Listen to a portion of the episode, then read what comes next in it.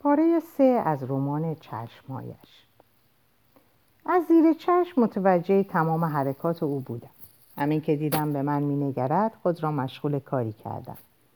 وقتی بی‌اعتنایی مرا درک کرد پلکای چشمش لرزید. بالای سر من تصویری از استاد بود.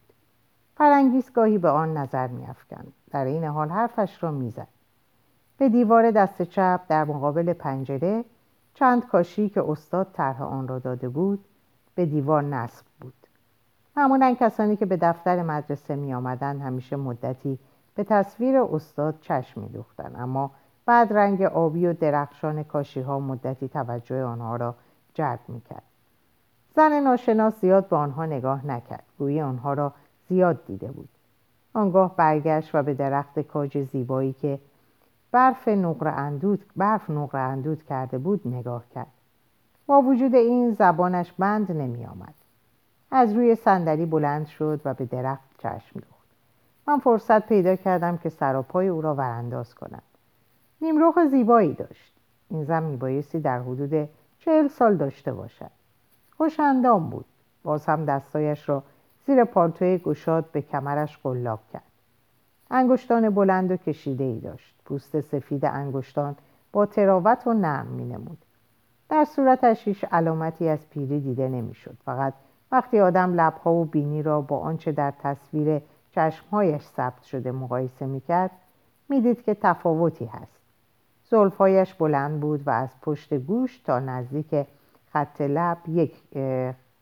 خط لب یک خورده بود و از آنجا تا روی شانه شکن می نمود. موهای مشکی براقی داشت، مانند قاب سیاهی بود که پوست سفیدی را سفیدتر جلوه می دهد. یک چین در پیشانیش هویدا بود.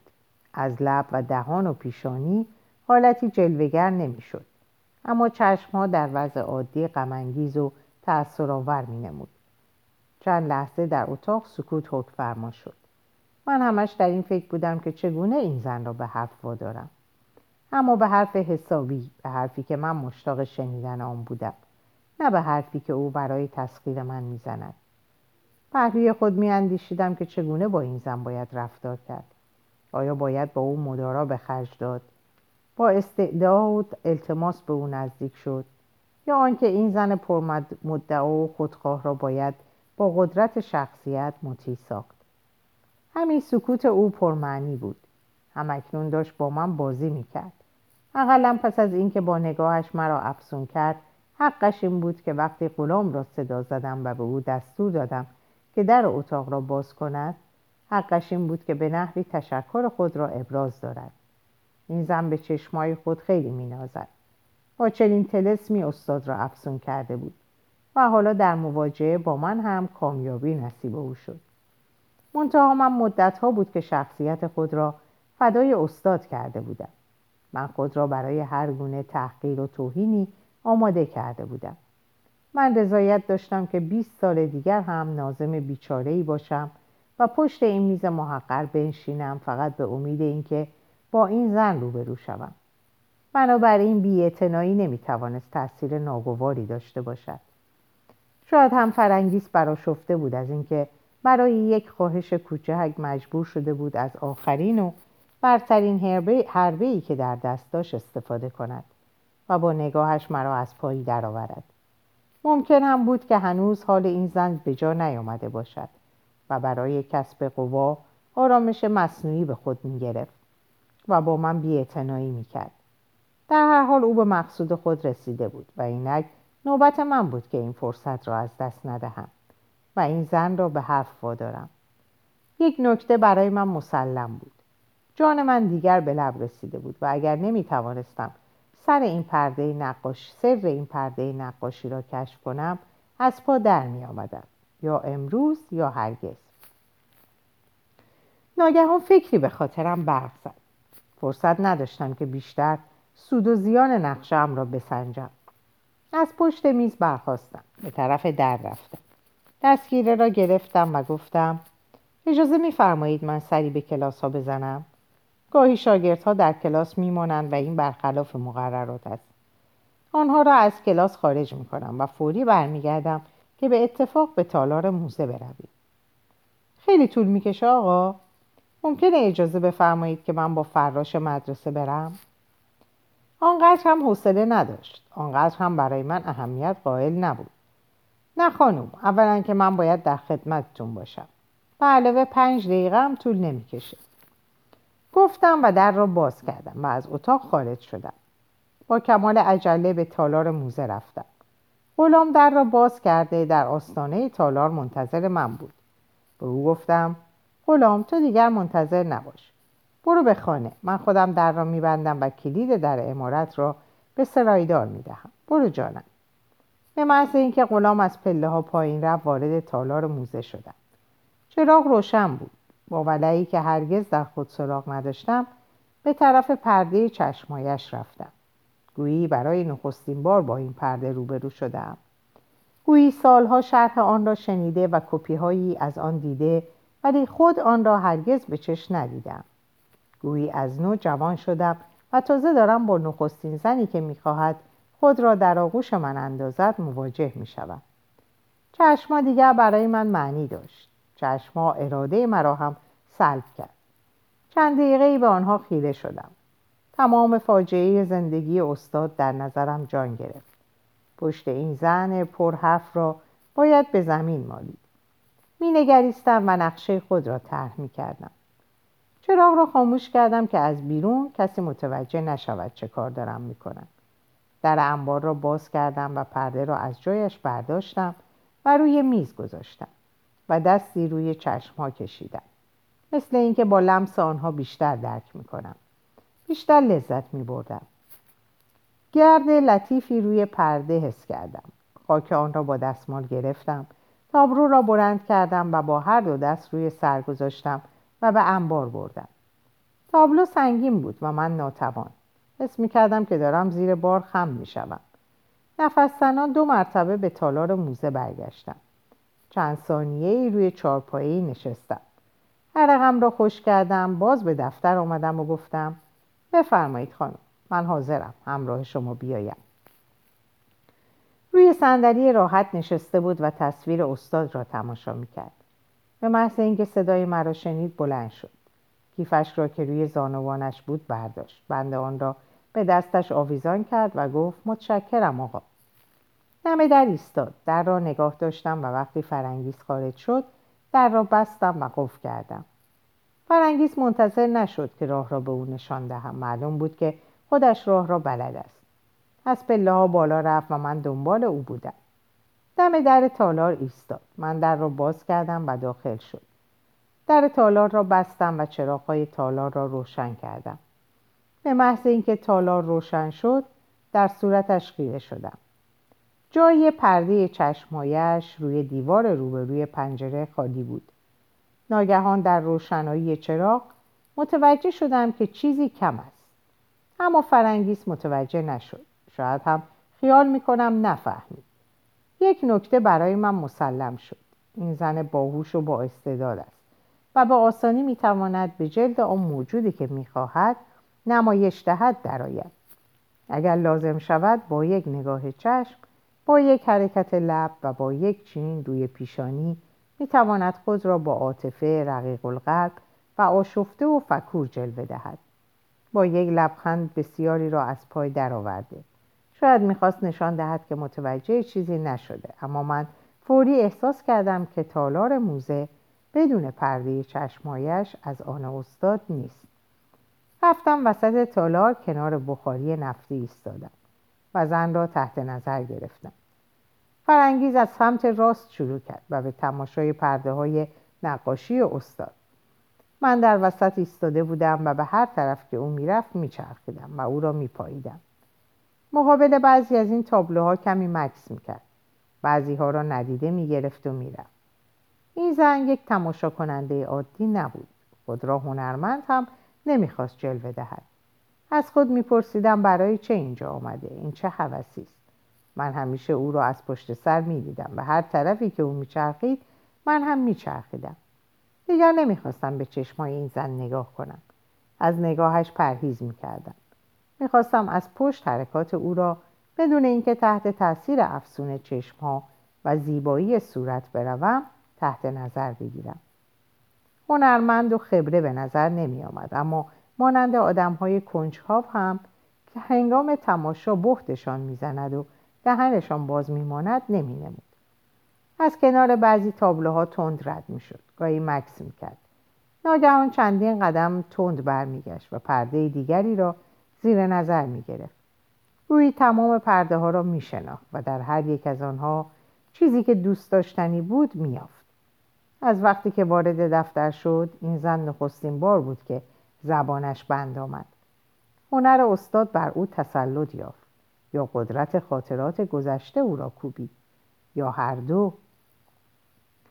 من مانند فرماندهی که نقشه ای را طرح و یا اجرا کرده و هر آن منتظر خبر پیروزی است، در اضطراب بودم. دلم می‌تپید، اما به کامیابی خود اطمینان داشتم. قیظم گرفته بود. بی خودی با خودم حرف می‌زدم. به خودم می‌گفتم: به من بی‌اعتنایی می‌کنی؟ به من محل نمی‌گذاری؟ برای من آسمونا ریسمان می‌بافی؟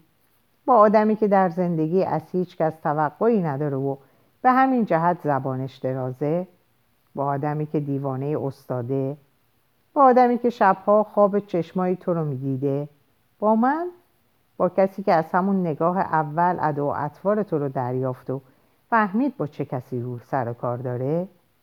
حالا ببینیم که کی شیرین زبونی میکنه. حالا ببینیم که کی به خواهش و التماس میفته. یقین داشته باش که افسون چشما همون بار اول بود. دیگه گذشت. من غافلگیر شدم. مردی چون استاد رو از پای در آوردی، دیگه باید به میل و اراده من باشی. اطمینان به کامیابی قطعی بود. با وجود این، خوره دودلی دست از تن و جان من بر نمی داشت و تارهای روح منو می خورد. مبادا این زن برای اینکه خودش رو رون نده، اسمی از پرده چشمایش نبره. اون وقت من باختم. نکنه که این زن خودخواه برای پنهان کردن اسرار گذشته زندگیش به روی خود نیاره که اون پرده اصلی در تالار وجود نداره. زن ناشناس داشت به جای خالی پرده مفقود نزدیک می شد. تشویش من هر آن فزونتر می شد. در این حال بیشتر خودداری می کردم. برای من موضوع این زن مرگ و یا زندگی بود. برای موفقیت یک زندگی بسته به موفقیتی بود که داشت نصیبم می شد. اگه من نتونم اسرار زندگی استاد رو به مردم ایران حالی کنم، دیگه چه فایده ای از زندگی خود بردم؟ اگه مردم ایران امروز که روز تلاش و کوششه، بفهمن که استاد چه سر ناترسی داشت و چگونه مبارزه میکرد، اگر امروز بتونن درک کنن که نقاش بزرگ ایران در این حال در امور کشور خود مستقیما دخالت میکرد و سرنوشت خود رو با سرنوشت مردم کشورش توأم میدونست، بله، اون وقت بیشتر تشویق میشدن، بیشتر میزدند و میخوردن و خوره یأس و بیعلاقگی کمتر در وجود اونها تأثیر داشت.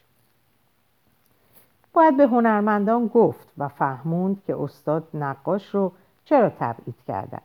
اگه کسی در اون دوران ستمگری که پدر با ترس و لرز با فرزندانش همبام بود ایستادگی میکرد، امروز که آزادی عمل بیشتری در اثر کوشش و از خودگذشتگی های همین امثال استاد و هواخواهانش برای همه کس فراهمه، هر انسان زنده‌ای وظیفه‌ای داره.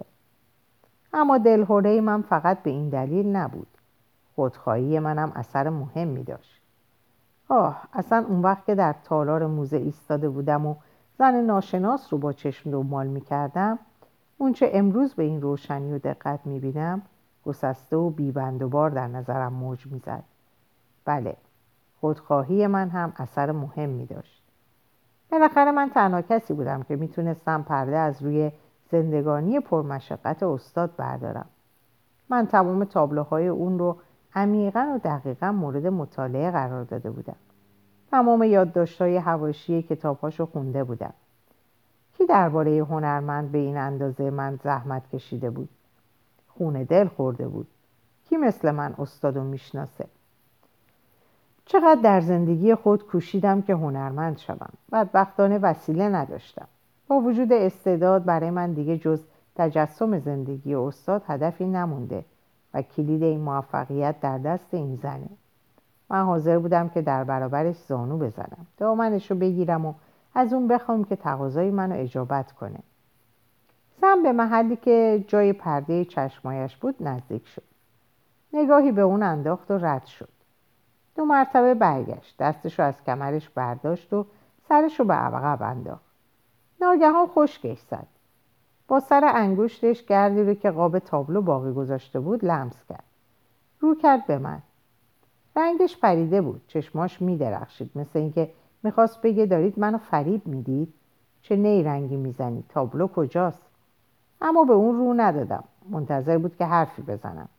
من خونسرد بودم، دستامو گرم میکردم و به شعله کبود رنگ بخاری مینگریستم. این لحظه پرتگاه بود، اون باید به حرف بیاد. آقای ناظم، مثل اینکه جای یک پرده خالیه. بله خانم، ممکنه. مگه پرده های استادو از این تالار بیرون میبرن؟ بله میبرن و گاهی هم گم میشه. مشتری هم پیدا میکنه. این پرده ها رو میفروشید؟ هر کار، همه کاری ممکنه. چطور ممکنه؟ چنین انتظاری نداشت. استرابش به حدی بود که اون چه در صورتش پنهان بود نمایان شد. چهرش غمزده به نظر می اومد. منتها من خونسرد بودم و بی‌اعتنا. ای خانوم، همه چیز ممکنه. استاد خیلی پیش از این پرده نقاشی داشته. پیش از اون چه که شما الان ملاحظه می‌فرمایید. میبرند و میخورند. کسی که به کسی نیست. بالاخره یه پرده زیادتر یا کمتر برای دولت فخیمه چه فرق میکنه؟ این پرده اینجا رو فروختن؟ شاید. ممکنم است که در یکی از کلاس ها باشه و یکی از شاگردان مدرسه داره از روی اون کپی میکنه. هیچ یادتون هست که کدوم پرده است؟ نه، خاطرم نیست. مسلم بود این زن برای خاطر پرده چشمایش به حرف خواهد آمد. واسم مدتی به پرده ها نگریست. از من رو برگردون. از نو متوجه آثار نقاش شد. در مقابل پرده‌ای که 2.5 متر طول و 1 متر و اندی عرض داشت ایستاد. این پرده از کارهای عالی استاد بود. مرد خوشبنیه قوی هیکلی که لباس آراسته‌ای به تن داره. در وسط تابلو دیده میشد. در مقابل آینه ایستاده و کلاه لبه‌دارش رو با دست راست پایین میکشه. صورت بزرگ و پر از چین و چروکش در آینه پیداست. قریب سلس پرده رو پالتوی بلند و خوشبرش مرد گرفته. کنار آینه روی میز کوچکی عصای کلفتی تکیه داره. سیگارش در زیر سیگاری دود میکنه. طرف راست پیکر نحیف زنی 45 ساله دیده میشه که داره از اتاق بیرون میاد. لباس بر تن این زن گریه میکنه. قیافه زن موقر و دلنشین اما غم‌انگیزه. لچک سیاهی بر سر کرده و زیر گلو گره زده و روی لچکی کلاه فرنگی زنونه از حصیر سیاه دیده میشه. منظره این زن با لچک و کلاه به حدی موسیقه که اگر آدم فقط یک قسمت تابلو رو ببینه خندش میگیره. مثل اینکه یه زن هر جایی میخواد تقلید دراره. اما در قیافه زن شوخی و تمسخر خوانده نمیشه. زنگویی از موم ساخته شده و چیزی نمونده که آب شه و وا بره. زیر پرده روی چارچوب نوشته شده جشن کشف حجاب. اینو که آدم میخوند دیگه خندش نمیاد. کمی فکر میکنه. چه اهمیتی مرد برای جشن قائله؟ با کمال اطمینان داره خود رو برای کار مهمی آماده میکنه. اما از قیافه زن وحشت و اضطراب هویداست. میدونه که داره خودش رو مسخره مردم میکنه. چاره چیه؟ باید رفت. دستوره. همه باید در جشن کشف حجاب شرکت کنن. باید زنهای خودشون رو همراه ببرن. مرد این امر رو کاملا عادی میدونه. مگه کسی توقع دیگه ای داره؟ اما بیچاره زن. مدتی فرنگیس در برابر این پرده ایستاد. حد زدم که واقعاً زن ناشناس به عمق فاجعه‌ای که در این پرده به زبان گویا بیان شده پی برده بود. داستان دردناکی رو این پرده حکایت میکنه. اینطور که کشف حجاب نمیکنن. این زن باز هم چادر به سر خواهد کرد و اگر 1000 بار او را به مجلس کشف حجاب ببرند باز هم همان است که بوده.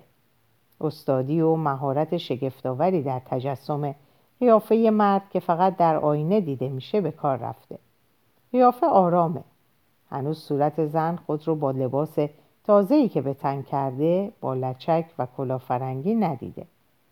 زن خجالت میکشه. شرم داره از اینکه با این ریخت حتی خودش رو به شوهرش نشون بده. گویی دارن اونو از میان چیز خارداری میکشن و همکنون خراش تیغ‌هایی رو که بدن لختش رو ریش ریش میکنه میچشه. اما باز منتظر درد شدیدتریه. فرنگیس پرسید: چرا این زن زیر کلاه فرنگی لچک بسته؟ گفتم یادتون نیست؟ دستور داده بودن که زنها حتما با کلاه فرنگی به مهمونی ها بیان. اما این زن نمیتونست موهای سفید خودشو به مردم نامحرم نشون بده. خوب نگاه کنید. از اون کلاغ‌های قدیمیه که به سرش بسته، برای این که اقلن گردن و موهای سفیدش رو بپوشونه. فرنگیس از کنار پرده هم رد شد. چندین طرح از آقا رجب به دیوار نصب بود. من همه اونا رو قاب کرده بودم. فرنگیس نگاهی به من انداخت. من پیش دستی کردم و گفتم: خانم، این نوکر استاد بوده. عجب. این عجب نزدیک بود که اختیار رو از کف من برو باید. نزدیک بود بگم توف به روی کسی که ادا در میاره. خودداری کردم و به خود گفتم: صبر کن، این نقاب از صورت تو هم میافتد. بالاخره به حرف خواهی آمد. بلند گفتم: بله خانم، این پرده ها هر کدوم داستانی دارن. هر کدوم شمه ای از افکار و احساسات و مرحله ای از زندگی استاد رو حکایت میکنه. حیف که شما فقط همین امروز رو وقت دارید و دیگه نمیتونید به دیدن این نمایشگاه بیایید. و الا من با کمال میل حاضر بودم که کمی برای شما توضیح بدم. خیلی متشکر میشدم. بله، همینطوری که میفرمایید. من فقط همین امروز در تهران هستم و فردا از تهران میرم. من مکرر در روزنامه‌ها شرح کارهای استاد رو خونده بودم و هیچ وقت فرصت نکردم که اونها رو ببینم. بازم شروع کرد به گفتن و اگر جلوش رو نمیگرفتم باز یک تاز میدون میشد و دور میگرفت. دویدم توی حرفش. هیچ تا به حال کارهای استاد رو ندیده بودید؟ سوال من براش تازگی داشت، مخصوصاً که چون در سیلاب پرگویی افتاده بود فرصت تفکر نداشت. چند لحظه‌ای سکوت کرد، اما این زن قدرت عجیبی داشت و میتونست به تناسب وضعی که میخواست جلوه‌گر سازه قیافش رو عوض کنه. اما همین یک لحظه سکوت، همین چینی که بر پیشانی انداخت، همین که چشمهاش رو تنگ و باریک کرد، به من حالی کرد که درون اون به این آرامی که می نماید نیست. منتها از کلمات روان و خنده صورتش مطلبی نمی شد استنباط کرد. در جواب من گفت: چرا؟ چند سال پیشم روزی اینجا اومدم، اما خیلی سرسری تماشا می کردم. گمان می کنم که پرده های دیگری هم اینجا بود که حالا نیست. مثل اینکه شما قیافه فراش مدرسه را هم به خاطر دارید، چون وقتی تشریف آوردید متوجه شدید که فراش ما عوض شده. این پرده که ملاحظه می‌فرمایید تصویر آقا رجب نوکر استاده که بعدها فراش مدرسه شد. اون دفعه که اینجا تشریف آوردید آقا رجب زنده بود و تنها کسی که از زندگی استاد اطلاع کامل داشت همون اون بود که دیگه نیست. چند ثانیه‌ای مکث کردم و بعد آروم و ملایم گفتم: و یک زن که ناشناس مونده. دیگه موقع اون رسیده بود که من آخرین تیرهای ترکش خود را رها کنم. استوار و آماده به حمله ایستاده بودم. خیره به اون می نگریستم و می کوشیدم کوچکترین ارتعاش‌های روح اون رو احساس کنم. زن ابروهاش رو در هم کشید. لبانش رو نیمه باز کرد. میخواست دروغی بخنده. خنده در لبانش خشک شد. دیگه نمیتونست منو تحقیر کنه و به بازی بگیره. اما زبونش هنوز در اختیارش بود. گفت: عجب داستان شیرینی. و هیچ کس این زن رو نمیشناسه؟ هیچ کس جز من این زن رو نمیشناسه. دستام رو از روی بخاری بلند کردم و به هم مالیدم و آهسته به سوی فرنگیس رفتم و چشم به چشمایش دوختم. رنگم پریده بود. این بار افسون چشمای من اونو گرفت. زن ناشناس یک بار دیگر قوای از دست رفتش رو جمع کرد. بلند خندید، اما سوت خنده دیگر طنین نداشت. داشت وا میزد. از من میترسید، میخواست از من دور شه. اما قدمهای من سریعتر بود و اون میکوشید دو دستی نقابی رو که به چهرهش زده بود نگه داره. در این حال تعجب اون دیگه آشکار بود. چه میگویید؟ فقط شما این زن رو میشناسید؟ با او روبرو هم شده اید؟ یک قدم دیگر هم به طرفش رفتم. دیگر فاصله ما از هم از 1 متر کمتر بود. زن داشت خود را میباخت. آرام و شمرده، در حالی که روی هر کلمه تأکید میکردم به او گفتم بله با او روبرو شدم. چیزی نمانده بود بگویم با او روبرو هستم، اما دیدم زن هنوز از خود اراده دارد. اراده به خرج داد. از من رو برگرداند. نگاهش را متوجه تابلوها کرد و رشته سخن را به دست گرفت. میخواست مطلب را عوض کند. خود سوالی که از من کرد میرساند که متزلزل شده و میخواست بداند که کی سر او را فاش کرده. پرسید پس نوکرش زن را به شما معرفی کرده؟ هیچ کس او را به من معرفی نکرده. من خودم او را میشناسم. چند وقت است که نوکرش مرده؟ 3 سال پیش او فوت کرد. دارایی استاد در دست او بود و آنچه باقی ماند فقط اطفال آقا رجب است. گاهی اینجا می آیند. این پرده ها هم مال آنهاست؟ نه خیر، اینها را دولت خریده. دیگر چیزی هم باقی نمانده و شاید تا چند سال دیگر اصلا همه آنها از بین برود. همین الان هم بعضی از اینها کپی است. شاگردان استاد می آیند و به اسم اینکه می خواهند از روی آنها بکشند تابلوها را می برند. اصل را می فروشند و کپی را برمی گردانند. کسی هم نیست که اصلا راز به دل تشخیص بده. کسی هم نیست اصل را از بدل تشخیص دهد. جای تأسف است. دیگر حالا موقعش بود که من بگویم عجب، بالاخره برای این زن ناشناس هم چیز قابل تأسفی در دنیا وجود دارد. نگاهی به ساعت انداختم. مقصودم این بود که زن خیال کند عجله دارم و میخواهم او را هر چه زودتر دست به سر کنم و پی کار خودم بروم. پرسید آقای ناظم شما عجله دارید؟ تیرم به هدف خورد. مقصودم برآورده شد. دلواپس شده بود. بالاخره فهمید که سررشته‌ای در دست من است. خیال نکند که زنجیری او هستم و میتواند با من هم مانند دیگران رفتار کند. گفتم نخی خانم عجله‌ای ندارم، ولی خب ما هر چه باشد زندگی داریم. باید به کار خودمان برسیم.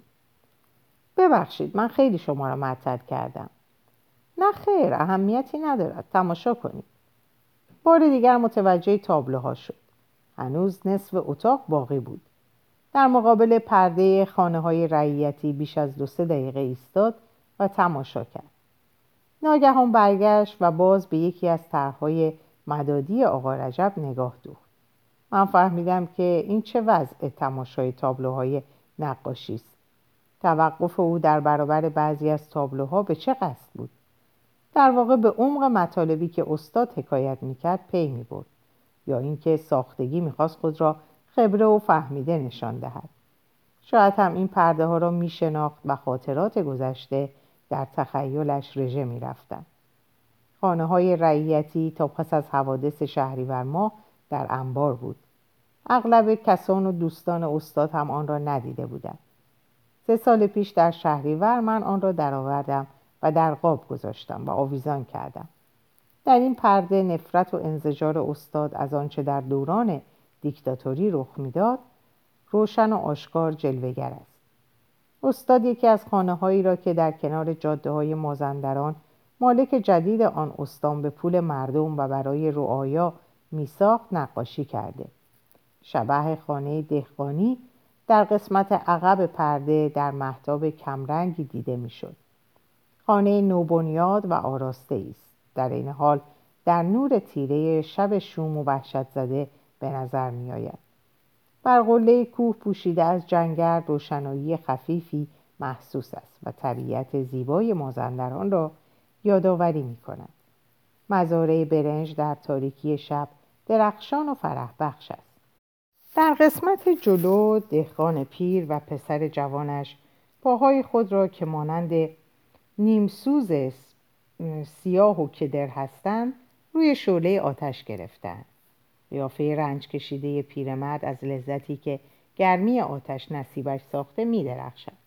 اما نگاه وحشت زده پسر دهقان متوجه آن طرف پرده است. آنجا پیرزنی با تنابی که در دست دارد گاو لاغر و نیمه جانی را به زور می کشد. دیگر حیوان رمقی ندارد و سرمای اول بهار دارد او را از پا در می آورد. سگ بزرگی که کنار آتش روی زمین خوابیده سرش را نیمه بلند کرده گویی او هم متوجه اتفاق ناگواری که دارد رخ می دهد شده. فرنگیز چند دقیقه‌ای به اون نگاه کرد و بعد کمی بیشتر فاصله گرفت تا از دور بهتر آن را تماشا کند. پس پسکی می آمد و به بخاری وسط تالار نزدیک می شد. گفتم خانم متوجه باشید به بخاری نسوزید. ملتفت هستید که استاد در تابلو چه حکایت می کند؟ شما بفرمایید. دیگر شیرین زبانی از یادش رفته بود. معلوم بود که من مرعوبش کرده بودم. دلم میخواست شما میگفتید که چه فهمیده اید. من چیز زیادی نفهمیدم. میخواهید برایتان بگویم؟ استدعا میکنم. در اینجا به پایان این پاره میرسم. براتون اوقات خوب و خوشی آرزو دارم و به خدا میسپارمتون. خدا نگهدارتون باشه.